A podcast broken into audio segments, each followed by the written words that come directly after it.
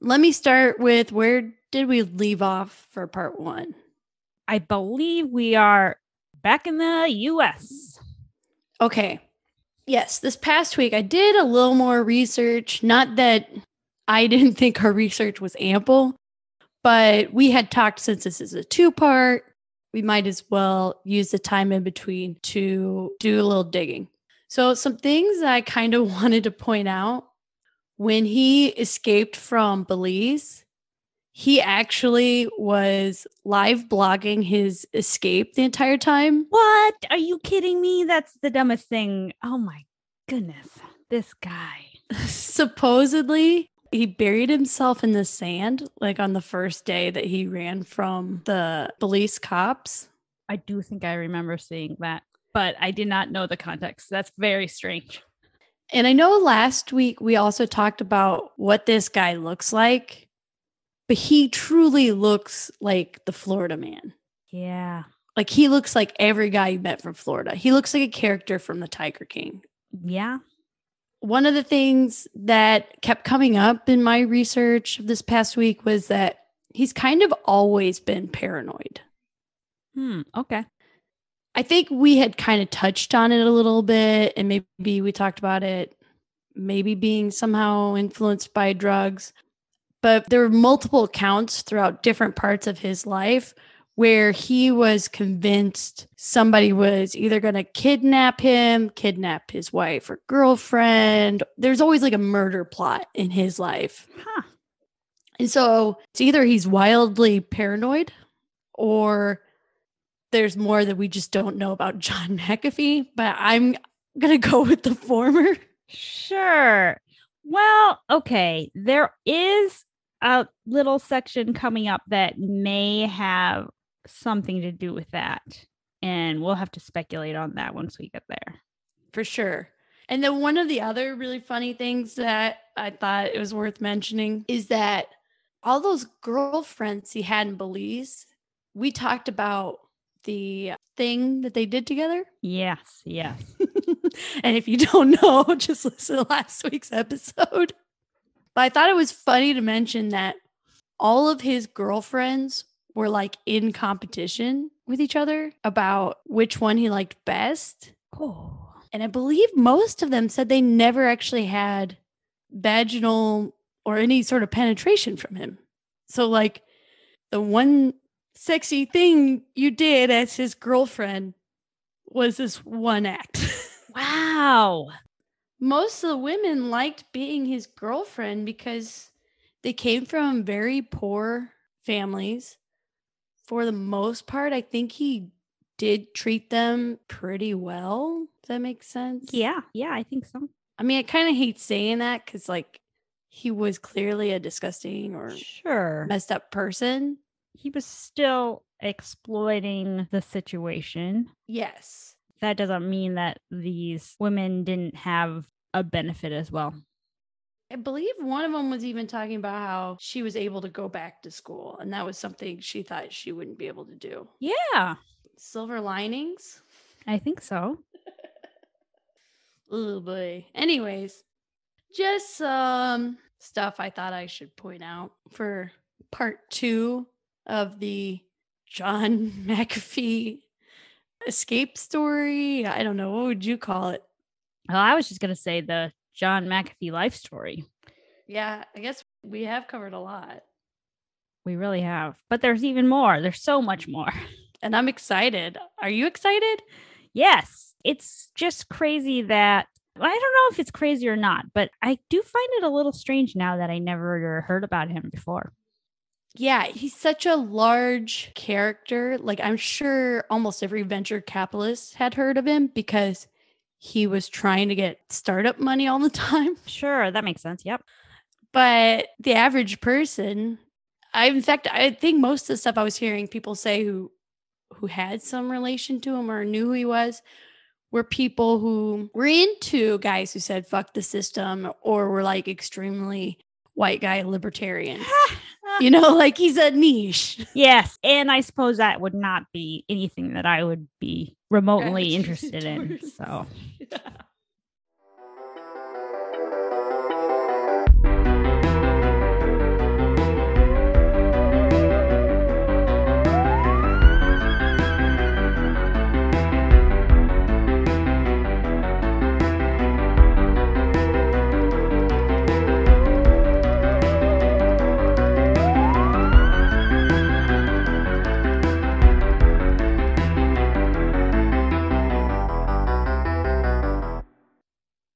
is Sex with Ghosts.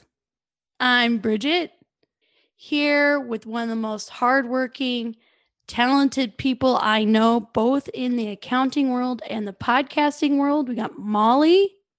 Wow. Thank you so much. I really appreciate that. So if you haven't gathered, we are talking about John McAfee. And last week we talked about how he went by the title of being British born, but really he grew up in the United States. He got into the computer game. He created the antivirus software under the same name, McAfee, then got kicked off the board at his own company, and he moved to Belize, had a crazy, wild gangster lifestyle there. And of course, he gets into trouble pertaining to murdering some people, indeed, some neighbors. So, of course, you're going to go back to the United States where you're already in a bunch of I R S trouble, because which one would you rather serve time for? A jail in Belize for murdering someone, or a white-collar crime back in the States? Very true. We should also mention that first night he meets his third wife, who is his final wife, because he's dead now. I think we get to it later, but she's a very interesting character of sorts. Yes, and it is difficult to say how trustworthy her story is for various reasons. But it's important. I don't know if it's important, but it's interesting to know that he meets her that first night when he lands back in Miami. Love at first sight, baby. Yep. Back in the United States, John McAfee goes about rebuilding his celebrity. As we kind of talked about, it's a minor celebrity, mostly with libertarians, people who are anti the system, people who think taxes are theft and such. So QAnon. Yes. He also makes a lot of his celebrity from mocking the media, kind of like someone else we know. Or several in that group of people. Many, many people we know. He also mocks the McAfee company because he is long since disinvested from the company. Didn't he make videos of himself with guns and like fake, maybe real, maybe fake drugs? Right. Yeah. We don't know. And a bunch of girlfriends saying, don't download this software. Please remove it from your computer. Yes. Like I said before, to some of his more outrageous claims, he did explain to reporters that he was trying to fuck with the media as much as he could. So part of his game. Which is incredible, because by saying that, you also take away the credibility of your own self. Yeah. So even though you're supposedly trying to dismantle the trustworthiness of the media, you're also basically alerting to everyone, you're not the best narrator of your story. That would be my first instinct. Now I just don't know what to believe when he says things, but I think that there's a certain type of person in the United States and elsewhere that doesn't really care about that. They don't care about the truth of the story. They just care about the story itself.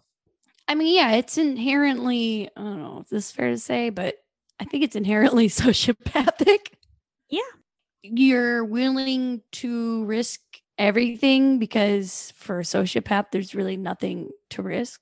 That's why they typically are found in high-risk jobs. Yes. And this part really surprised me. He gets appointed chief executive of a technology investment company, M G T Capital, in twenty fifteen. And I just cannot imagine a board of directors being like, yes, we want this wanted criminal tax evader as our chief executive. This appears to be John McAfee's first, I don't know if it's first, but one of his major forays into Bitcoins, which will become a very prominent part of his life once he has left Belize and come to the United States. I feel like someone like John McAfee going into Bitcoin, and then Elon Musk and all these other guys it's like, do we all see a pattern here? Yeah, I definitely do. It makes me nervous about the product itself if people like that are supporting it and investing in it. But at the same time, like, I don't want to be missing out on investment opportunities. So it is difficult to gauge what's real and what's not real in this world. Similar to John McAfee. We've been watching uh, Fuckboy Island. Have you heard about this? I have, but I have no idea what it is. So it's like a dumb reality T V show. There's three women. There's a group of men. Half of them are fuckboys. Half of them are self-proclaimed nice guys. The women, it doesn't really matter if they end up with a nice guy or a fuckboy, but they're trying to figure out, like, is this a nice guy or a fuckboy? Sure, yeah. And so it's like a funny journey. There's some really good jokes in there about fuckboys. So it's been, I find it very enjoyable. I don't normally like dating reality T V shows. And what's funny is we're watching it and all the fuckboy jobs are crazy. It's like club promoter. Oh, sure. Yeah. Oh, a lot of them are like influencers. Yeah. Yeah. And then we see the one that's like Bitcoin investor and Mike's like, that's not a job. We'll see with some of the charges that come against John McAfee that it could be a job. Another thing that happens while he's back in the United States, he's building a celebrity. He's working for technology investment companies, Bitcoin people. A Florida court actually finds him legally liable for Fall's death. It's really interesting if you look up this guy's story, because his family does these interviews that are like, no one cares about our son, Greg Fall, because all they care about is like making fun of John McAfee. Yeah. It's like very sad for them. But the court does find him legally liable for Fall's death. Which is amazing. It is. Because that must have been a difficult conviction because it's international. Right. That's what I would think. I, I think it's pretty amazing that they got that. Unfortunately. So this was in twenty fifteen when he is found legally liable. But in twenty nineteen, it's reported that he's ordered to pay twenty-five million dollars in the wrongful death suit. But on Twitter, he responds, over two hundred million dollars in judgments have been handed down against him in the last eleven years. But he has no assets and is unable to pay a single penny of any of them. Which is incredible, after he just left a place where he basically paid all of Belize to treat him nicely. He paid off the cops. I think I had seen he had given the cops like a, a million dollar boat, essentially. Jeez.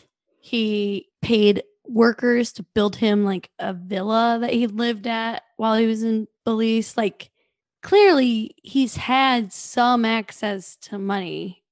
Yeah. Ugh. It's pretty horrifying, because if you think about it, you have in some ways caused this man's death and all you have to do is pay money. Yeah. And he won't even do that. Good God. What a scum. Exactly. Around this time, he's also on Twitter quite a bit, like all good white men libertarians. That was good, Molly. That was really good. He likes to proclaim that he hasn't paid income taxes in the last eight years. Totally normal thing to tell everybody on Twitter. In public. That's what we're going to talk about. He launches a run at the Libertarian Party's presidential nomination in twenty sixteen. But he loses because, as we know, our good friend Gary, what's his name? Was the Libertarian candidate. What's his name? Gary something. I Gary. don't know. It's I know if I heard it, I'd be like, oh yeah, yeah I remember that. Gary Johnson, that's the one. Gary Such Johnson. a fake. Doesn't that sound like the most made up name? Yes. It's like one of those names where somebody's like, I'm sorry, what's your name? And you're like looking around the room and you see like a map of Indiana and you're like, Gary. And then you're like right next to the bathroom. So you're like, Johnson, Gary Johnson. That's my name. The thing is with libertarians, you wouldn't be surprised. Maybe that's really not his name. He's just like made up a name. He's like, I need to be off the system. Off the grid. Some sources do say that John McAfee running as a candidate in the Libertarian Party's presidential race did help quadruple the party's vote in twenty sixteen. I could see that. I mean, he is obviously a trash bag, and obviously libertarians love trash bags, but he also like carried that very large and loud persona. Yep. That like if you're truly to understand what the Libertarian Party stands for, doesn't, you're looking at the poster boy and you're like, this guy looks like he's living the best life he's ever had in Florida. And that's something I'm attracted to. Yikes. Uh, he's a type.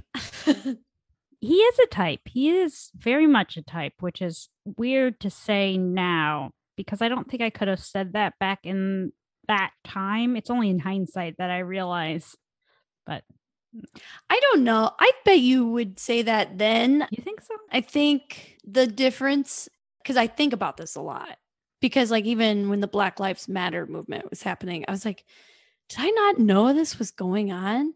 And then I went through some old notebooks or something and I was like, no, I was aware and I was like cheering for things. But I think the difference was prior to two thousand sixteen, you just had some sort of hope or optimism that we were going at least in the right direction. And then once Trump was elected, you realize you underestimated everything. And I mean, I don't know about you, but like for me, I felt like was almost like, oh, I was blindsided or I yeah. was ignoring all this stuff. And it was like, no, you weren't ignoring that. You're very well aware, but your your optimism was just so much higher. Yeah, I think that's probably true for me. Oof, it's hard to even think about, but twenty sixteen was a very dark year. Very cringe. Just as a side note, he did run again from exile in twenty twenty, but lost. Oh, really? Yes. Tried to do the old uh, Napoleon Bonaparte move there. Yeah, it does seem like quite a, like, oh, that that's probably never a good idea. I don't know if it's ever worked for anyone. No, I I don't believe so. It would be weird if it did. Like at that point, it's like, okay, this is definitely clout. Yeah. Things in twenty twenty. Okay. You had so much upstaging in twenty twenty. We had the pandemic. We had outrageous political stuff on a larger spectrum going on. I think it, the competition of whatever you were doing in twenty twenty, there were so much larger things going on that I feel like years from now, we're going to be like, that happened in twenty twenty. I had no idea. Yeah. Yeah. Now we're moving into the last years of his life, which we only know in hindsight, obviously, because he's dead. uh, spoiler alert. Spoiler alert. So he's still with his wife, Janice Dyson. And they are living in a heavily fortified compound in Tennessee. Imagine it's mostly cheap to live in Tennessee. Definitely. It's kind of like the cult situation we were talking about that one week. Oh, yeah. And they are definitely pro-libertarian. Yep. Yeah, there's a that, that's where that's where the crossover comes in. I will talk a little bit more about what his life is like in this heavily fortified compound, but just so we are kind of getting the story of his last few years, he lives through a poisoning attempt. I don't think that the poisoning actually happens, but supposedly there's a poisoning assassination attempt, and they take to the seas in a yacht. I think the poisoning attempt is clearly bullshit. This is like the paranoia thing I was talking about earlier. Probably more likely, but for whatever reason, they do go to sea. This is a mega yacht. This is a very rich person's mega yacht. He has multiple people living on there as employees. Very normal. Yeah, yeah. Like, I don't know that people necessarily understand it. And it just reminds me very much of Peter Thiel. Oh. Because mega yachts are millions of dollars. And it's just kind of insane that people even own them. Peter Thiel probably loaned him out the yacht. It's possible. They're all on the same page. Working from the same book, except for, I don't know if John McAfee reads all that many books. I think if John McAfee was sober, he would have been Peter Thiel. Yeah. It seems like he was very smart, but he also just had some mental issues and some substance abuse problems. So, and I think that that kind of uh, dragged down his uh, capitalistic potential or whatever. Well, only so much. They go from the U S to the Bahamas and then to Cuba. Which is super weird. Indeed. There is a, ah, this is not supported by anything but John McAfee's word, but John McAfee does claim that he tells Cuba that he can help them get past the embargo by using Bitcoin. Oh my God. I I sort of feel really bad for Cuba. Yeah. The whole start of Cuba goes back to slavery. And then trying to work through that and people just like wanting rights. And then you get shit on by all the major, the superpower countries all take a shit in your backyard, essentially. And the people who actually live there are just like, you can't trust anyone. Yeah, they probably shouldn't either, especially with people like that knocking at the door. They were, the couple and their employees, were arrested in twenty nineteen after they entered the country with firearms on their boats. They were arrested in the Dominican Republic. Yes. I don't know if I said that correctly. They were arrested in twenty nineteen in the Dominican Republic. There you go. Presumably they were stocking up on their supplies and they go in with a bunch of illegal firearms on their boat. Just to expand a little bit more about the firearms, I mean, we've already seen them in Belize, but once he's in the United States, especially in Tennessee, he was just pretty much obsessed with having a loaded gun with him at all times. Well, and that that actually even starts back to his first wife. Um, like when I was talking about him being paranoid, one of the stories I heard, so he was at work, his first wife, while her husband was at work, she goes over to the neighbors just to like shoot the shit. And John comes home from work, his wife's not there. So being the paranoid weirdo he is, he puts a gun in his pocket and walks over to the neighbors. And he's like, have you seen my wife? And they're like, yeah, she's over, you know, she's been hanging out with us. And they're like, uh, uh cool, we can see the gun in your pants.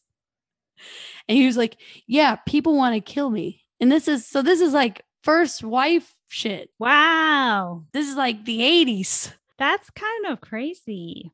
I did not know that. This is who he is. This guy loves a gun and he loves telling people that people are after him, which is wild because I feel like the rest of us would be committed if we talked that way.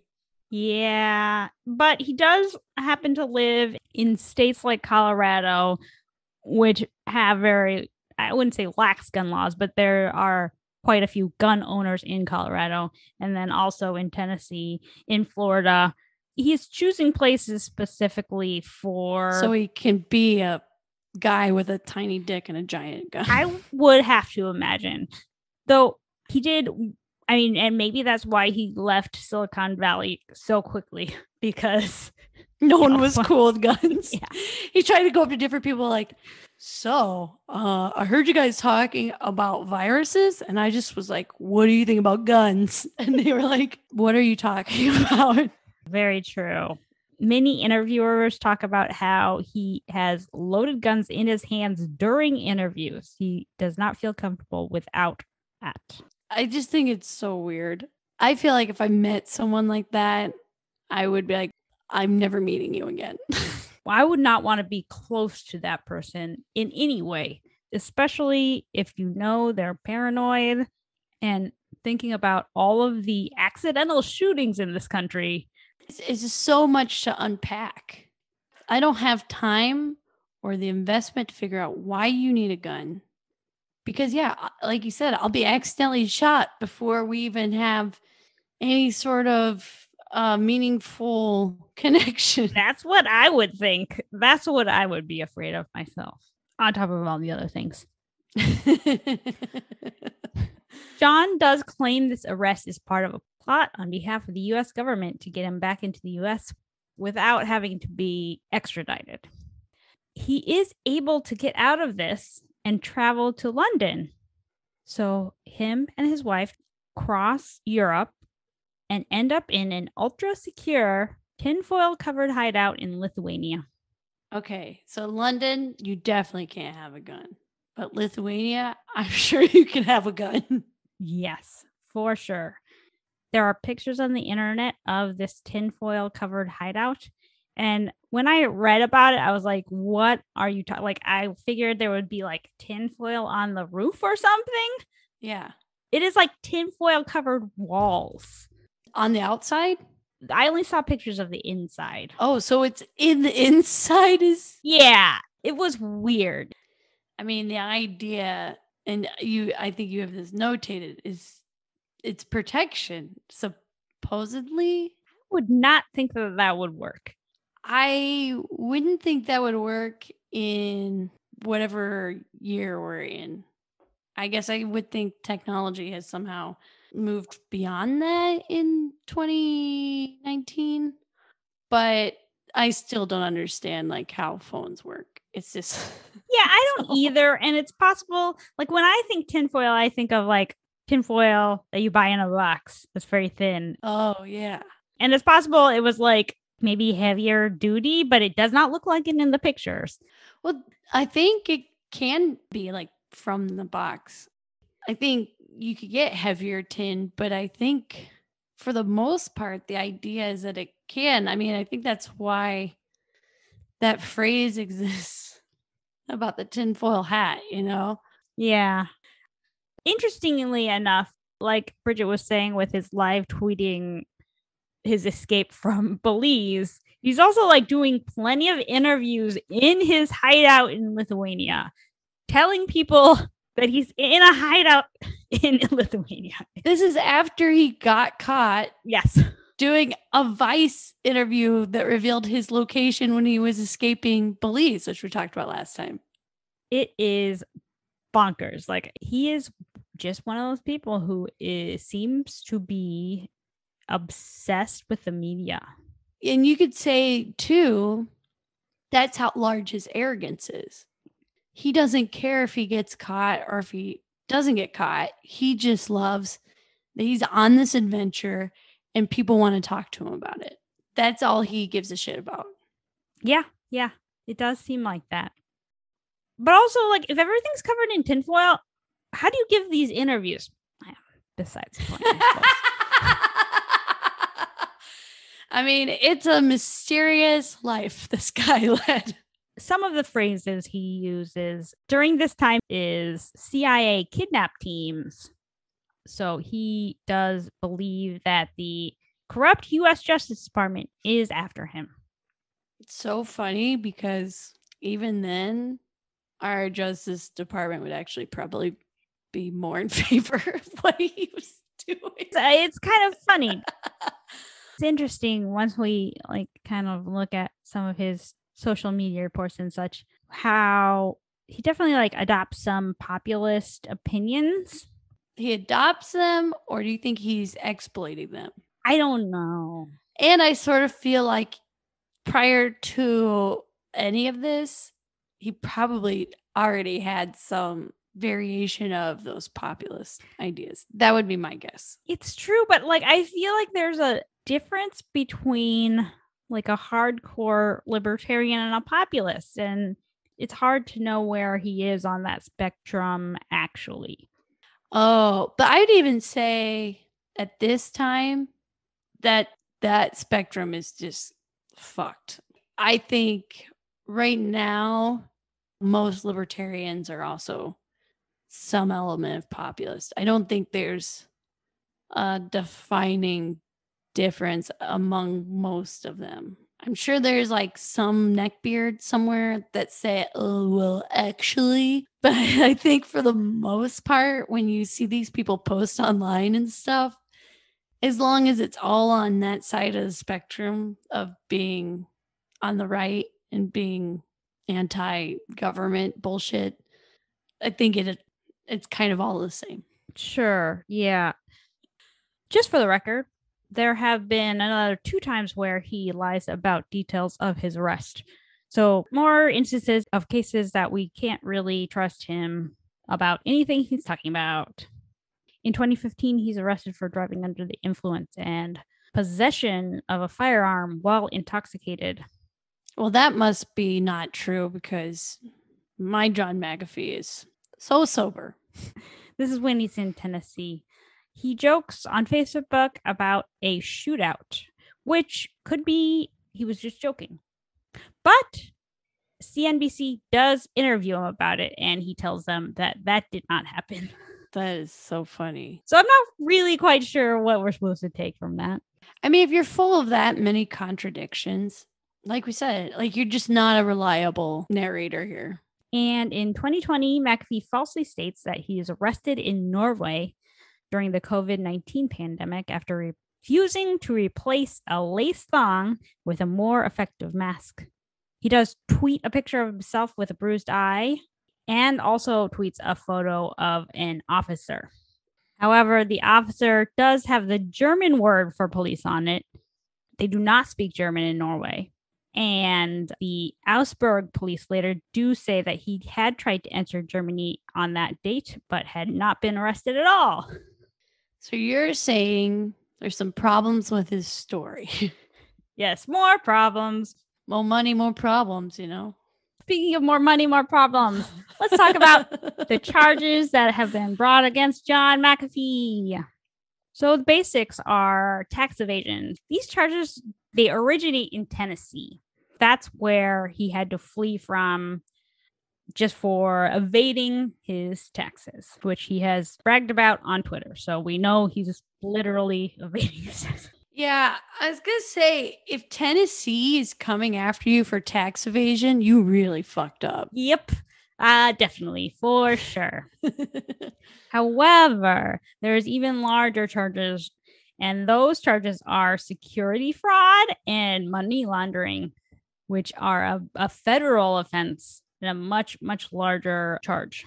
For the record, I did read the charges because they are posted online, because it's a federal offense. And his security fraud relates to the fact that he used his Twitter account to fraudulently promote to investors cryptocurrencies. So he is pretty much doing exactly what we talked about in our GameStop episode. He has invested in cryptocurrencies and then he pumps them up and he says, everyone should invest in this stock.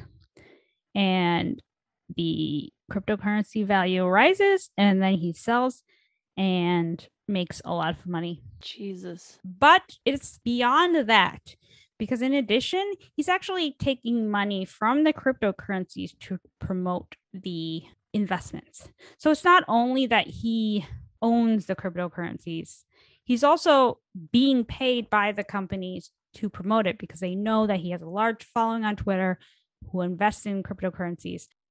He likes to claim that, no, I evaluated these companies on its own merits and yeah. blah, blah, blah. But in the end, there is no denying that you cannot ethically promote a cryptocurrency that you own. You just can't. It's not ethical. Yeah, I think that's true for any business that you have ownership in. You're not supposed to do that. Yes. It's wild because he doesn't know how to shut his fucking mouth. He does not. I think this happens probably all the time, especially with people like Elon Musk. But the difference is John does not know how to shut the fuck up. And he's doing these like Facebook Live bullshit. Yep. Telling everyone all of his secrets. It's just like, come on, dude. Part of these promotions were initial coin offerings, which are known as I C Os in the cryptocurrency world.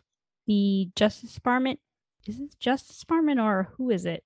The S E C. This is the S E C charges.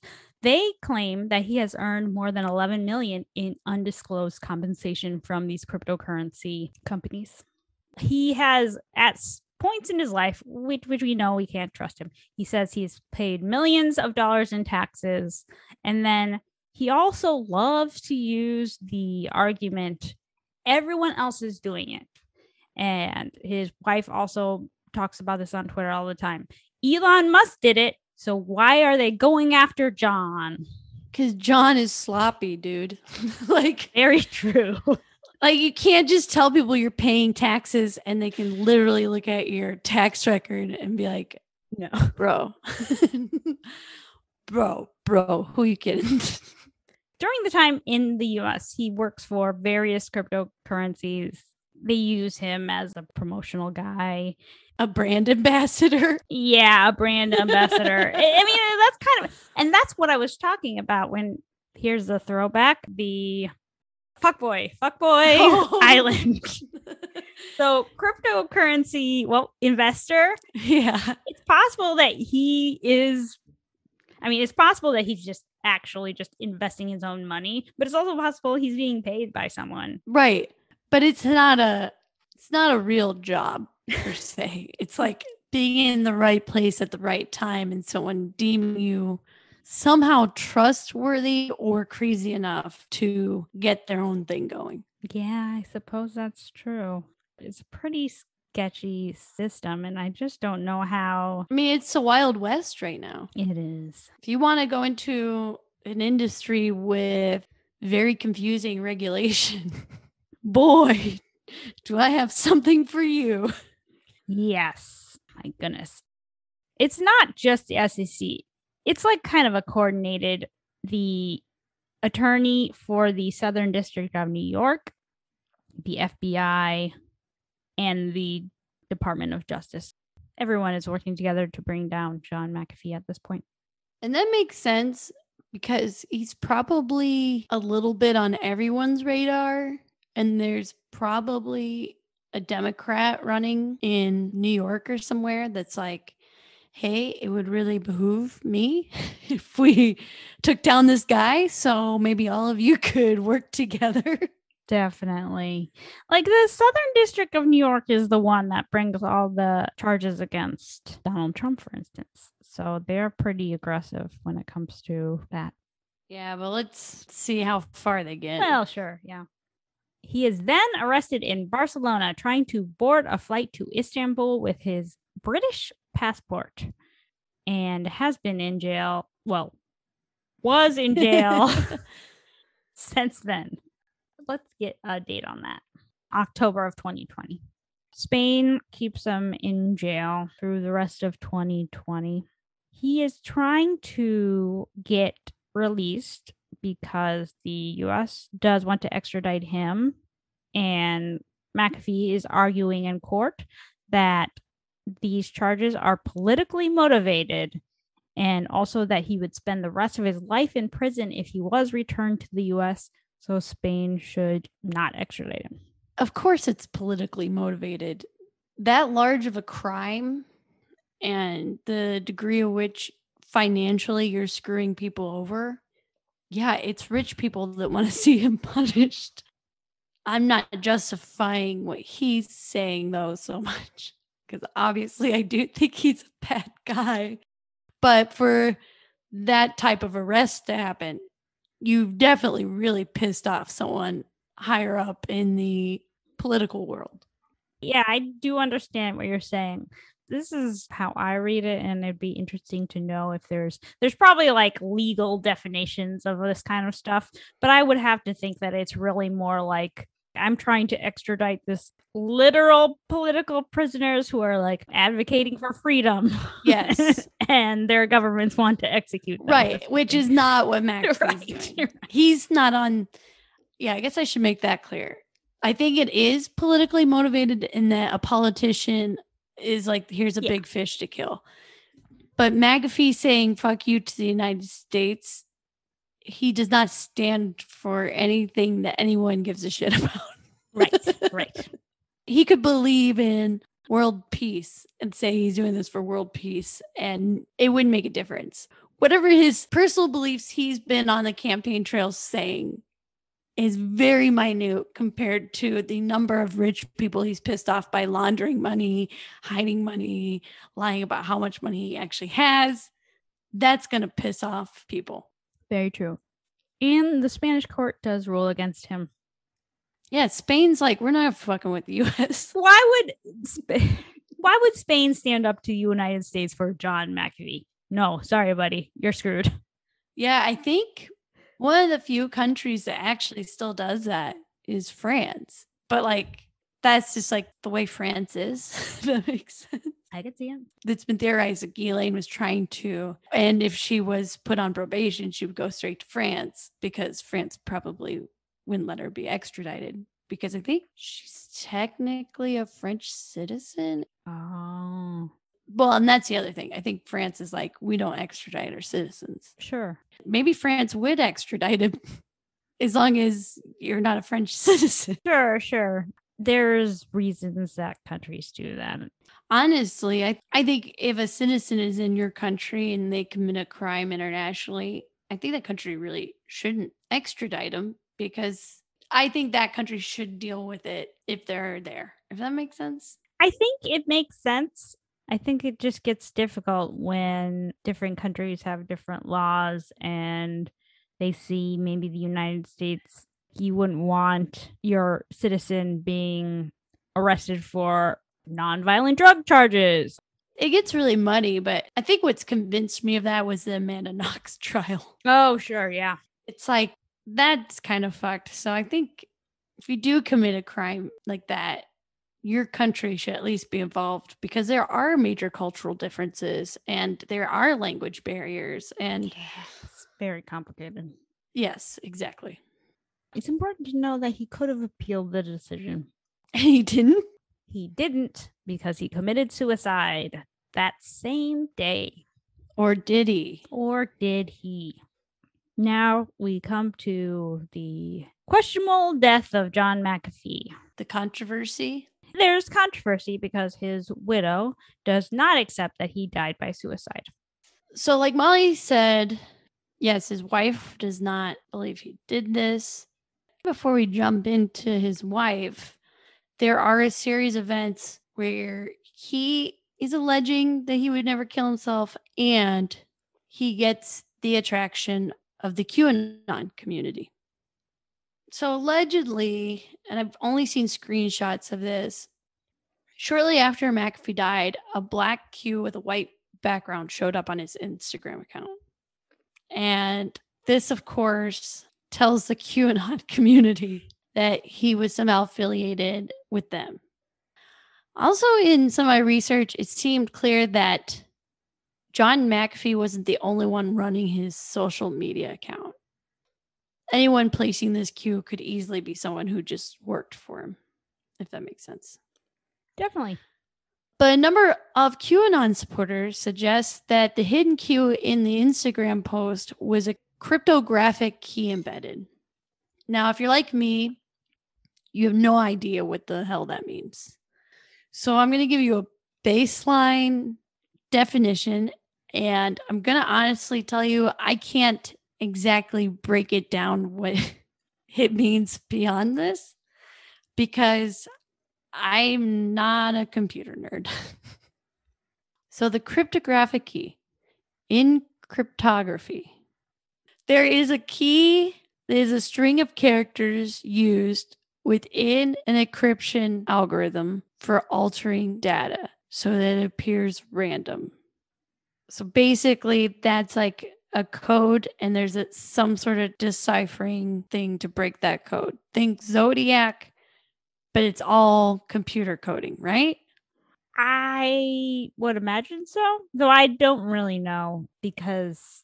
Because you're also not a computer nerd. Yeah. I mean, you're a computer nerd, but not that level. This is like a level one hundred twelve. And like a physical key, it locks or encrypts the data.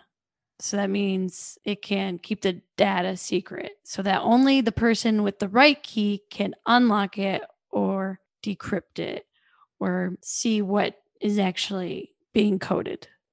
It's almost like you're speaking a language I don't understand, but then once I figure out the pattern of the language, I can figure out what it is you're saying. Yeah. But somehow it has something to do with computers. I'm sorry we're not more clear about this, but guys, we have other hobbies. And also, Bridget and I were talking before the show about how the Q community has kind of faded into the background. Like, who knows exactly what's going on right now, someone could claim like, yeah, that's a cryptographic key. But then do we know, any of us know that anyone ever got anything from it? Exactly.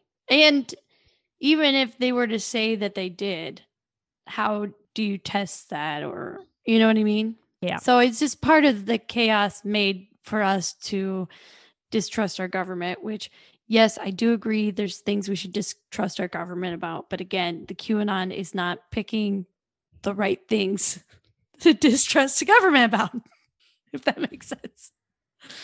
They distrust the things when they say they're going to provide Medicare for all, and then they don't. And then that's an easy thing to hold someone accountable for, trying to talk about who they assassinated and not assassinated. I'm going to say, yeah, maybe they've killed a few guys, but it's really hard to prove that. So maybe we stick to the ones, the bullet items we can prove and disprove. Anyways. So several influential and popular QAnon profiles have shared a post claiming that the hidden key was in fact instructions, and that McAfee had also initiated a dead man's switch. So like we said, there are some QAnon people who have said that they figured it out, but can we really test what they're saying? A dead man's switch. Now, again, I'm going to sound like a dum-dum, and I'm sure we may have a couple listeners listening to this and we're just like butchering this. And I'm so sorry. I'm so sorry. We are destroying something that you probably care a lot about. But anyways, a dead man switch is a term used when a device or computer software activates itself when its owner dies. So essentially, this key is something that only appeared because somehow it was initiated once John McAfee died. But like I had led with, it seems apparent that other people had access to John McAfee's social media. Right. And maybe that's part of the dead man switch. Maybe it's not automatic. Yeah. And I can see that. However, the problem is it's August now. And if it was really that important, we would have known by now. This is one of those situations where this has pretty much already been disproven. So anyone who's still believing in it, you're making some leaps of logic that the rest of us aren't able to follow you to. Yeah, there's nothing significant from any of this that has changed the New World Order. Right. And presumably, if they, if they, if the establishment, if the New World Order, if the Illuminati was trying to kill him, then he had some important information. And then once he died, it would have been released. And we don't have that. So what are you talking about? So it failed. It's a failed mission, guys. Just move on. And he's made conspiracy theories a part of his public persona for years. And like we said, he liked to fuck with the media. He's not a reliable narrative nope. narrator. So people latching on to him in this way is also chaotic on their end. On social media, he entertained that Epstein could still be alive. He even got the tattoo on his arm. It's a dollar sign. W H A C K D, insinuating that if he died, he was whacked.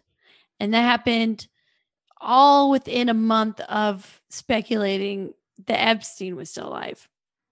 In November twenty nineteen, he wrote on Twitter, getting subtle messages from U S officials saying, in effect, we're coming for you, McAfee. We're going to kill yourself.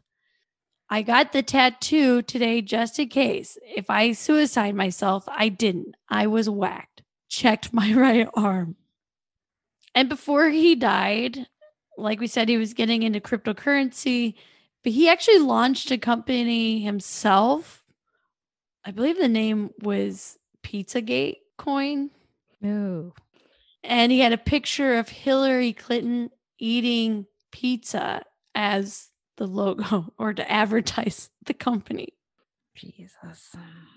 He also tweeted in June of two thousand nineteen, so this is before his tattoo, I've collected files on corruption in governments. For the first time, I'm naming names and specifics. I'll begin with the corrupt C I A agent and two Bahamian officials coming today. If I'm arrested or disappear, thirty-one plus terabytes of incriminating data will be released to the press, which, like Molly said, I think that's yet to be revealed. And that's when he was still alive.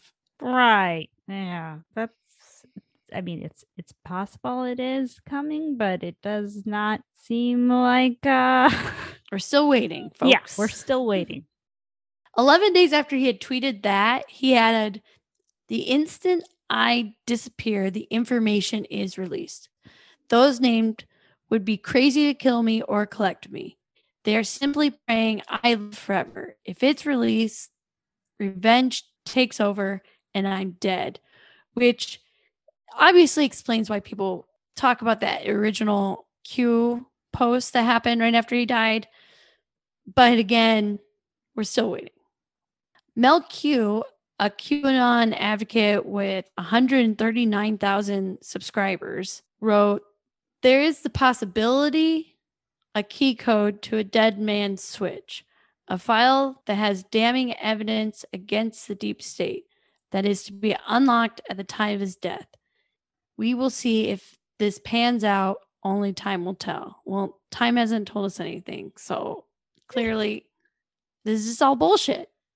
Telegram messages are heavily encrypted and can self-destruct. So yes, that's one hundred thirty-nine thousand subscribers on Telegram. And a lot of this communication that we're talking about is happening over Telegram. So that's why Molly is pointing that out. However, noted by uh, another huge QAnon guy, QAnon John, whose real name is John Sable, he recently organized the QAnon conference in Dallas, Texas. The code is actually metadata. The code in the picture is actually Facebook code. Oh, well, that's not great. And they use this on all their photos. That's that's bad for those uh, conspiracy theory believers, because that totally makes sense. So even though John Sable points this out, he also is stating that he thinks John McAfee did not kill himself. While being able to recognize that the code is just some Facebook bullshit code, he also thinks that McAfee's alive or didn't kill himself. People like that are the worst, because they're like, no, I'm smart enough to know that the bullshittiest bullshit is bullshit, but you should still believe me when I say John McAfee didn't kill himself. Like, you know, this guy wears a fedora. And I'm not saying that he didn't not kill himself, but I do feel like there's a possibility out there where he killed himself to fuck with people. Yeah. That is in my mind. Like, I can see that. I mean, he's seventy-five years old and addicted to drugs. It probably wouldn't take much for you to be like, well, I'm going to kill myself and I've already fucked with everybody so much. It's like my legacy. It's the greatest thing I've ever done. He knows he will live on out of controversy. Right. That seems like the most obvious answer to me, but who knows? I mean, we're fulfilling it by doing it. Yes, I mean, we are. We are. Unfortunately for John, I believe that the media cycle moves too quickly nowadays. And in a year, no one's going to be talking about him. I mean, just probably weird QAnon people, but yeah. It's just going to further isolate them from the rest of us. So I think that story leads up to the controversies of his death, which Molly, I believe you more details about, because his wife is uh, talking. Yes. So right now, she is his biggest advocate. She was talking to him on the phone. She set up all of his lawyers in the United States and all of that kind of stuff. He actually did have some pretty high-powered lawyers back in the United States to work with him on his appeals process and everything like that. She claims one of the reasons that she doesn't believe he committed suicide was because they had an action plan in place to begin the appeals process. And his last words to her were, "I love you and I will call you in the evening." And I believe, as Bridget and I said, that means nothing to John McAfee. But Janice Dyson is going to carry that in her heart for the rest of her life. Or at least carry it to the papers. Yes. So Janice Dyson has been, or I don't know if she was converted by John McAfee or if she just truly believed in the evilness of the media beforehand. But she does believe that the entire story was a setup by the media. You'll get into it, but their relationship was super weird. So I don't know if her narrative is any more reliable than that of McAfee's. Definitely not. I do not believe her anymore, though I am like more sympathetic in some ways because it's like, how much was he playing her as well? Well, and what would you have gone through in your life to have John McAfee as your anchor? It's uh, very intense. Janice, she claims she heard about his death through a D M on Twitter, which would be really, really terrible if that were the case. And I wouldn't actually be completely surprised, especially if it's the Spanish authorities that are tasked with alerting a citizen in the U S of their spouse's death. Yeah. That's not completely surprising. But she also hears about his suicide note through the media and is never actually shown it herself. So she goes and claims his clothing and personal items, but the suicide note isn't there. And the only people who have the suicide note are the media. Now, would it be normal for a loved one to have a suicide note in terms of the type of high profile death that McAfee would have had? I don't know. The suicide note part is a little bit weird because if you look at the actual suicide note, it's not actually like a suicide note. It's a bunch of gibberish. Oh, so it got printed. Should we look it up? Yeah, yeah. I don't even know why they would call it a suicide note, except for the fact that it was found on this person when he committed suicide. But it wasn't any sort of like, this is why I committed suicide and I'm offing myself. So I don't know what that means. Janice herself does mention that it seems like it was definitely his words because it was something like one of his Twitter posts. Because he actually does, did speak very much in gibberish because he was high all the time. Yes. I think that that's the conclusion that we will uh, take from that. Nice. Perfect. It is the one page and it's hard to read because there's a lot of crossings out. But I'm going to attempt to make some sort of estimate of what it says. I am a phantom parasite. The present moments, something I use it to attain my own ends. Instead of fully living it, I want to control my future, which does not exist, through something knowledge, which mere ashes of memory. And there's a lot crossed out, and it's hard to say exactly what he's trying to get across. A lot of it is crossed out, and even just saying, I want to control my future, which does not exist. Like, uh, if that doesn't sound suicidal. No, I. That's what I also thought when I read it. But I don't know that John McAfee's wife is ever really going to believe it. And I think that it just has to do with their relationship, which we'll get into. If John McAfee is like the captain of your life ship for a moment in time, it's probably hard to switch gears and just say, yeah, I married a sociopath. And it's probably easier to be like, no, I'm sticking with everything he originally stated. Right. Seems like there's more power in that in some ways. I think I agree with that. We're going to get a little bit more information on Janice Dyson, but we do have to say right away that this is all according to The Sun, which is a tabloid. So we don't really necessarily believe everything. However, we also know that they were literally giving interviews to The Sun. So a lot of it is their own words. Well, and I think the other difference with, say, like talking to the Sun versus talking to like the New York Times is that the New York Times is going to try to corroborate a lot of what you're saying. Right. But the Sun is going to be like, we don't need to corroborate because your story is the story. Yes, that's a very good point. The Sun is the outlet that did report him saying, some people think it's horrendous that I lived with seven women aged between eighteen and twenty-five. People can think what they want. And eighteen to twenty-five, people will have judgments, but let's not forget that last episode, he's been uh, accused R-word guy. He does not have a good track record of treating women extremely well. No.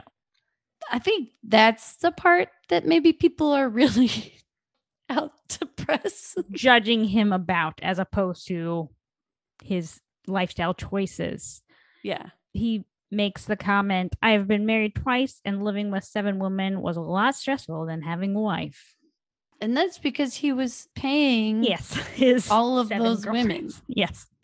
So the fun story about Janice Dyson. So she was a sex worker that John had paid on their first night. And Janice was introduced to supposed cartel bosses by her pimp. For the first two years they were together, the cartel bosses paid her to spy on John McAfee. Even after they were married in twenty thirteen, Janice is still passing on information about his movements and where he is. And this is all in service of supposedly some plot to kidnap him. Though if you have someone on the inside, they're together for two years and you're passing information, that does seem a little strange that the kidnapping never occurred. Are you saying she wasn't good at her job? I mean, either that or the cartel didn't really care. Who knows? And that story is so outrageous. I could easily see John making up that story as like, this is what we're going to tell people. I don't know if you know, those people want to kill me. Yes. The end of the story is equally unbelievable. Janice claims that during this time, she really did love her husband, but she was afraid to disobey the cartels. So the situation escalates. The cartels want her to do things like poison his food or let them into the house that he's staying at. So at this point, Janice is torn. She does not want to murder her husband. So she tells John, and John stays, even though Janice tells him everything. He finds out about a role in the plots, but he knew his wife was in a perilous situation with cartels. He says, for me, I did not mind. She was in a hard place, but when she finally came clean, it was a beautiful moment.